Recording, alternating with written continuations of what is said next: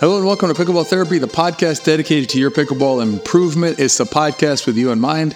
I'm your host, Tony Roy. It's a pleasure to be with you again this week.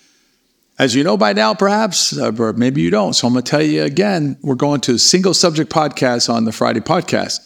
The reason behind it is we want to make sure that we can stay on on task, right? Stay on one subject, not just as your podcast host, but also you as a listener, because the mental part of pickleball is a process, and we want to make sure that we can bite off one thing at a time. So, what we're doing now is we're going to have single subjects during the regular Friday podcast drops.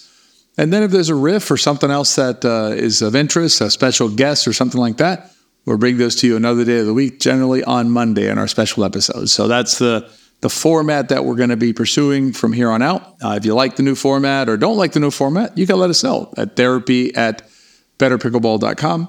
Also, let us know if there's a subject that's of interest to you. Uh, we're overdue for a mailbag episode, and that'll be coming out uh, in the not too distant future. So let us know if there's anything out there that uh, has been been vexing you or something that's been happening that you have questions about regarding your pickleball game. And speaking of questions and answers, that is the topic of today's podcast. We're going to talk about how do we get to the right answer. As pickleball players, we we often have questions and uh, you know about pickleball and what shot should I hit here and what should I do in this situation.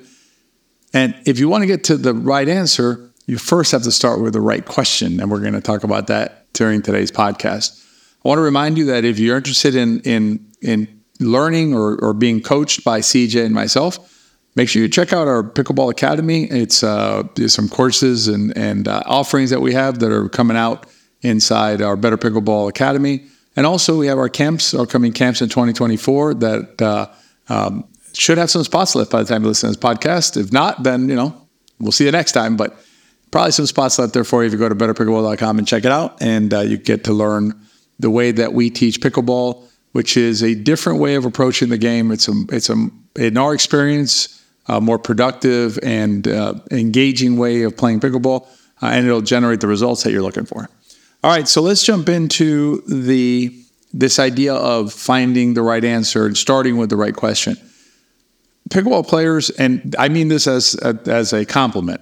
Pickleball players are curious beings, um, have lots of questions, and again, total compliment, not a criticism at all. In our camps, our students inside the pickleball system, I mean, there are question upon question upon question about pickleball, and again, compliment. I think it's fantastic that we remain curious about this sport because we're passionate about it and we want to know more about it. We want to learn how to do things better. We want to feel more confident out there, more competent out there uh, when we play pickleball. But the the the you know what we normally try and do in our teaching is rather than just simply answering the one question, is we try to provide you with a framework. We try and give you a structure within which you can answer the questions yourself. Uh, it's that old saying about uh, you know uh, teach teach a person to fish, uh, or give give a person a fish and you feed him once, teach him how to fish, and you feed him for a lifetime. Same approach. What we're trying to do is say, okay, let's let's see how we can frame this question in a way that um, that or give you the framing for a question in a way that you can find the answer to this one question as well as questions you, that may arise in the future. And I give you an example of a question that was posed and how we approached it so you can see how this works. So the question was posed by one of our system members, and the question had to do with playing on the return side, particularly to the four shot. And the idea was balancing out the objectives of the return side with the type of four shot being hit without it overextending, without going too far to make make an error. And so the question is, how do you avoid that? How do you avoid overextending and potentially making an error in connection with the achieving your objectives uh, on the return side? And so rather than simply answering that question, which we could have done, we responded with a framing, which it's called the FOSS approach. It's, it's something we use inside the pickleball system, which is framework, objectives, strategies, and shots. And we basically uh, framed out the, the question that was being asked in a way that the that the the system student sometimes they refer we refer to them as TPS. It's got to become an acronym. So TPS student um, could respond themselves. Right? They could come up with the answer themselves. Because here's the thing about pickleball: there are lots of variables, And that's a beautiful uh, aspect of our sport. You may have heard me refer to this before that, you know, nothing against sports like cornhole and things like that. That's, it's a fine activity to engage in. I don't know if it's a sport or not, but pastime, whatever it is. Um, it's a fine activity. It's great, but it's static. And what I mean by that is you're always standing so many feet apart from the other, the, the hole, right? The board with the hole.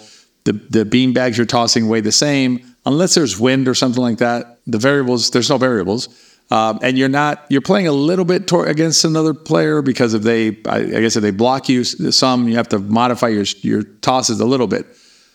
But in theory you could learn how to toss the beanbag along an arc that would always just basically dive into that hole. So again fine activity not a lot of variables. Pickleball lots of variables. We have forget about wind forget about that forget about um, external variables like that. Let's just talk about the variables of a, of a rally we're talking about you and just breaking you down. I need to know, you know, to, to, to, to give you an exact answer, I would need to know like, is your forehand stronger or your backhand stronger? What shots can you hit off, off this side or the other side?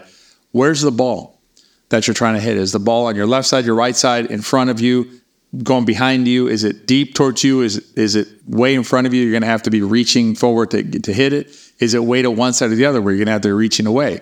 How proficient are you at that shot, right? Um, and then and then the next question is now we have to look at like okay where's my partner right because that affects may affect the type of shot that I hit. Also, where are my opponents? Where's the player on the left side and the right side of the court? How how deep are they in the court? Are they up in the non-volley zone? Are they not? How far left? You know what's their positioning left to right? What are their strengths and weaknesses? Right. I don't want to be hitting the ball to their strong side if I'm playing in a you know competitive environment. I want to keep, hit it to their weak side. Uh, is there a, a weakness of theirs that I can exploit in that situation? So there's all sorts of variables, and and I, I didn't even bring the bring up you know wind and uh, you know type of ball being used. I mean surface you're playing on, just great great number of variables when you're playing this sport, and it's awesome. It's amazing and awesome that we have that many variables because that's what keeps us uh, mentally young, right? Keeps us challenged out there. We're just having to solve these puzzles every time we play depending on who the opponents are, what formation they're in, what kind of situation we're in, all of that. And and I referred to this in a previous podcast as like this having like a Rolodex approach, which basically you're trying to like come up with a particular answer to a particular question. The, the, limitation of that approach is that then you, are going to have to have 100,000 answers, right? And you have to have them stored in your brain in a way that you can pull them out when you need them. Instead, a better approach is to have this more more fundamentally sound way of asking the question that then allows you to pursue the answer yourself given the framework of the game as you understand it. I'll give you a, a, a concrete example you can use is is one that we use when we talk about partners playing with each other. A lot of times the question is or the, the, the issue that comes up is like that was my shot or that was your shot and it's not that that necessarily is wrong way to ask it, but we don't ask the question that way. The way that we ask the question is, what was the best shot for our team? Once I ask the frame the question that way, right? So that's where the framing of the question becomes important. Once I frame the question as what was the best shot for my team, a lot of variables that don't matter fall away. For instance, was it a forehand or a backhand? It's not it's not the top question, right? Forehand in the middle kind of a thing. All that kind of falls away because perhaps it is the forehand that would have been the better shot there, but not necessarily. Because let's say my backhand is stronger than my forehand or than your forehand, and I, and I'm up at the line and you're not. Things like that, right? You can work through it in a more constructive way by asking the base question being, what's the best shot for my team? You also get away from ego considerations. You know, that was my shot or my ball, that was your ball. Um, doesn't matter because that's not the question. Question is, what was the best shot for my team? The center line disappears. The center line is one of those areas of the court that I wish you know we could uh, make disappear after the rally begins. That goes away if you ask the question correctly. So as you think about puzzle solving in pickleball, consider evaluating the way that you're framing the question before you try and arrive at an answer. If you're a system member, the FOSS approach, going back to the FOSS approach and your objectives and the framework of the game, is absolutely going to change how you approach answering the questions that come up when you play. if you're if you're not in the, in this in the, a system member, I highly recommend you check it out. You know when you're ready for it because it's it's it's just the most comprehensive uh, training platform of its time in pickleball. So when you're ready, it's there for you. I hope you join us in one of the classes if you're not already in there. Uh, eh, but even if you're not a system member, use your understanding of the framework of the pickleball to ask the right questions. The one I just gave you, you can use when you're playing with a partner. What was the best shot for my team?